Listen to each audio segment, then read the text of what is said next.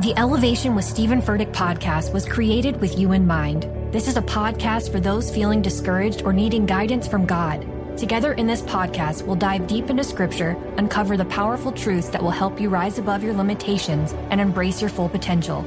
We're here to equip you with the tools you need to conquer life's challenges. Listen to Elevation with Stephen Furtick every Sunday and Friday on the iHeartRadio app, Apple Podcasts, or wherever you get your podcasts. I'm Hannah Storm, and my new podcast, NBA DNA with Hannah Storm, chronicles my six decades in professional basketball. From growing up in the sport to becoming one of sports TV's first female broadcasters. Join me as I dig deep into the game's history, unearth some wild stories, and talk to my friends from the world of basketball, from Dr. J to Charles Barkley. It's been a wild ride, and now I get to take you with me. Listen to NBA DNA with Hannah Storm on the iHeartRadio app, Apple Podcasts, or wherever you get your podcasts. If you love sports and true crime, then there's a new podcast from executive producer Dan Patrick and hosted by me, Jay Harris, that you won't want to miss. Playing Dirty Sports Scandals. Each week, I'm squeezing the juiciest details from some of the biggest sports scandals ever.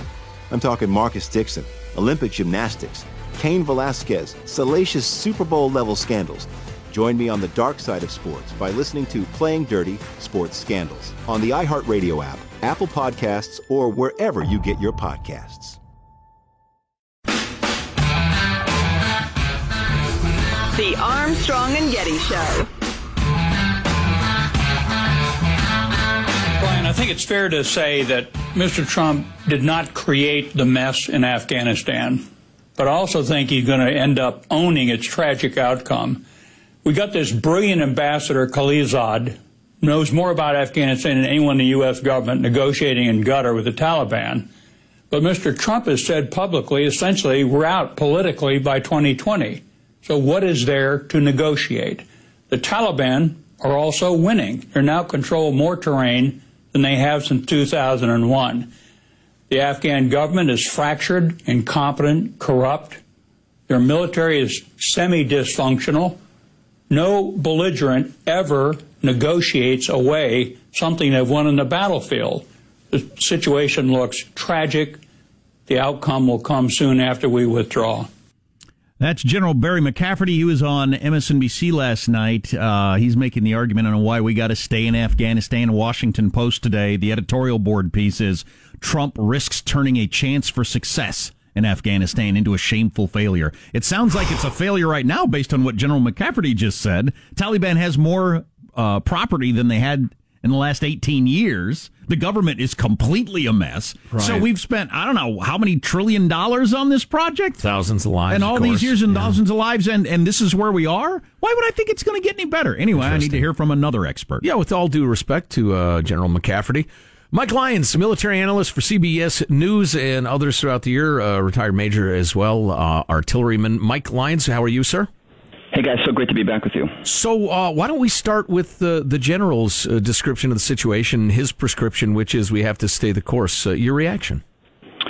You know, that's a kind of a classic DC swamp, frankly, uh, description of what's going on uh, there. But uh, you know, staying there is the definition of insanity. Doing the same thing over and over, and think we're going to get a different result. the president cut the troops in half. The Taliban took more uh, land while they were there. Um, this gets back to we've got to decide as a nation if we want to go to war like this endlessly and um, and do something about it. This, this president is at least willing to stick. Um, you know, a stake in the ground, and he's he's going to take a very big political hit uh, when um, when we see this turn into what will be Vietnam, 1975. No question, the Taliban is going to kick out the current government there, and they're going to return Sharia law and bring the whole situation back to 1999. But um, after 18 years, it was not. Again, we want to spend another dollar. You want to spend another life there. I'm not sure that's a good option. Yeah, the political hit, the politics of it is is a different story. I. I, I don't know how people are going to react to that. I would I would assume after all this time, the country doesn't think, "Oh my God, look what's happened." Um, mm-hmm. I, I, my heart breaks for people who live there. God, so, yeah. I think of some little girl who's going to have to live in that country. That's awful. But we can't fix it unless we really dedicated a tremendous amount of manpower, lives, and money to it. And we're not going to do that. And establish a 100% police state. Be- because there are people right. living in those tragic conditions all over the world. Right. We had these ebbs and flows over the past 18 years. You know, the Obama administration comes in, said it was the good war, surges troops there to over 130,000. Uh, we gained control of most of the outlying provinces, and it went well from a military perspective. But then all of a sudden, you know, he wants out of there too. He put conditions just like this president did. They were based on a calendar. He said that that was going to make the Kabul government uh, more responsive. That didn't do anything. The, the bottom line is it's still a country with a very low uh, rate of education. Um, the illiteracy rate remains very high. We've tried to impart Western values, which we think we can export, but we can't, and we've not exported um, uh, the the capitalism that we should have. The Chinese have come in; they own a lot of the landmass in Afghanistan because they're stripping it out for uh, rare earth minerals as well.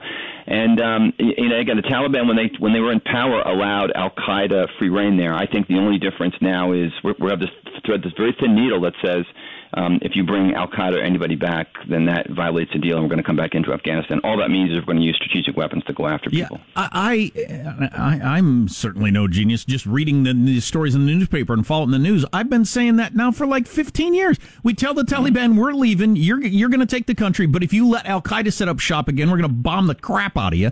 And I think right. they would they would, they would, they would and we're going to end up in the same spot a decade and a half later.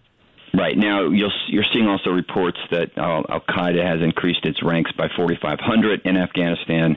Um, you're also seeing same uh, resurgence of ISIS in in um, in Syria and, and Iraq. I, I can't tell if it's just the media just continuing to troll the president because he obviously says that we've defeated them. We haven't. It's not possible to defeat ideologies. Um, it's going to take a lot longer than that. But uh, the bottom line is um, that whether the Taliban goes after Al Qaeda inside Afghanistan uh, when they finally take over remains to be seen. Mike Lyon, CBS military analyst on the line. You know, in the spirit of fairness, I qu- criticize Barack Obama fairly harshly for setting timetables sure. oh, because yeah. it's just mm-hmm. in, in this situation, you can't have that umbrella over negotiation or, or as General McCafferty pointed out, you, why would you negotiate if you mm-hmm. if you have the upper hand? So I don't like that. I get it politically speaking. Uh, it's always an election cycle, but I, I just don't think it's very smart. But no, we're going to have to call it something. Um, it's going to be victory or defeat. Um, we go into this with our eyes wide open. We were taking down the the Taliban government uh, and taking out Al Qaeda after 9/11. It was great intentions. The Bush administration was all in. Everything was good, and then our focus shifted to Iraq. And frankly, we've been you know kind of wandering since then. And, and the military is not going to stand up and say we're not doing this anymore. That's just not what they're. That's not in their in their DNA. Interesting. So there's this horrifying attack at a wedding in Kabul, Afghanistan over the weekend, and it was ISIS killed 65 people or something like that. And uh, the Taliban said, "Oh, that's beyond the pale." So where where where are the Taliban and ISIS? How do they fit into Afghanistan? So they perceive them to be a threat to um, the Taliban. The Taliban perceive uh, ISIS to be a threat to what they're trying to well, do. Well, then let's well. let the Taliban kill ISIS. Yeah, I, I, again, you'll see what they'll, they'll be more focused on gaining control of Kabul, and then the civil war takes place, which is really what's happening. We're on the brink of a civil war there inside, inside of Afghanistan. I mean, it's only been going on for what nine thousand years anyway, um, and so. Uh, same thing, same with Al Qaeda. Uh, it just as a matter of who is going to take control and who has the power and what they're going to do when they get it. Um, you know, whether maybe this is why the president wants out. He does. He definitely wants to tick it up uh, as a, an election accomplishment, and uh, which is why he wants out, but for the 2020 election. You know, if I were the president, Mike, I'd have a number of uh, of uh, axes to grind and causes that I would uh, babble about. But one of them would be helping Americans understand we can't solve everything. There are mm-hmm. some problems that just have to be managed. It's like a chronic health condition. You just do yeah. your best, and I think we we as a country feel like we can fix everything, and we just can't. Right. And and and we've we've we need to pivot back to that Cold War mentality where we contained Russia. That was the big thing to contain, but and now we've got to do the same kind of containment in the Middle East and in Afghanistan in a smaller scale. And the problem is we don't have the military design to do that. We, we, are into the strategic weapons. We're going to hit you from 500 miles away, and you, will never see that. You'll never see it coming. All those kinds of things. We've still built a military around occupying and working with uh, our allies on the ground, knowing full well that uh, we're not going to change anything. We're not going to change hearts and minds, no matter what we bring to the table. Next time we talk, buying Greenland with Mike Lyons, mili- military analyst, giant airfielder. Yeah. Mike, it's always enlightening. Thanks a million. Perfect, guys. Thanks for having me. You got it. My only final note on this is the annoyance of the media. I just do not believe that NBC and the Washington Post would be arguing against leaving Afghanistan if Barack Obama were doing exactly the same thing. No, I just don't way. believe it. Nope. People, people, smart people of good conscience can be on both sides of this argument, no doubt. Absolutely. But I don't believe that's what's happening with the Washington Post. If Barack Obama was saying it's been long enough, uh, we're going to get out, they'd be cheering it. Sure. Guaranteed. That's really maddening. Yep. What's coming up in your news, and, Marshall? For the record, we were saying the same stuff when old Barry was the president. Yeah, I was. That we are now. I've been for getting out the whole time. Uh, what's coming up in your news, Marshall? California's new deadly use of force law stirring up a national debate. Jill Biden's rather odd endorsement of husband Joe. Joe. And turning hostility into inspiration. Wait a minute. I could use that. That'd be a cool pivot. What if I can do that? Stay tuned. Armstrong and Getty. The Elevation with Stephen Furtick podcast was created with you in mind. This is a podcast for those feeling discouraged or needing guidance from God. Together in this podcast, we'll dive deep into scripture, uncover the powerful truths that will help you rise above your limitations and embrace your full potential. We're here to equip you with the tools you need to conquer life's challenges. Listen to Elevation with Stephen Furtick every Sunday and Friday on the iHeartRadio app, Apple Podcasts, or wherever you get your podcasts. I'm Hannah Storm, and my new podcast, NBA DNA with Hannah Storm, chronicles my six decades in professional basketball. From growing up in the sport to becoming one of sports TV's first female broadcasters. Join me as I dig deep into the game's history, unearth some wild stories, and talk to my friends from the world of basketball, from Dr. J to Charles Barkley. It's been a wild ride, and now I get to take you with me. Listen to NBA DNA with Hannah Storm on the iHeartRadio app, Apple Podcasts, or wherever you get your podcasts. If you love sports and true crime, then there's a new podcast from executive producer Dan Patrick and hosted by me, Jay Harris, that you won't want to miss. Playing Dirty Sports Scandals. Each week, I'm squeezing the juiciest details from some of the biggest sports scandals ever. I'm talking Marcus Dixon, Olympic gymnastics, Cain Velasquez, salacious Super Bowl level scandals. Join me on the dark side of sports by listening to Playing Dirty Sports Scandals on the iHeartRadio app, Apple Podcasts, or wherever you get your podcasts.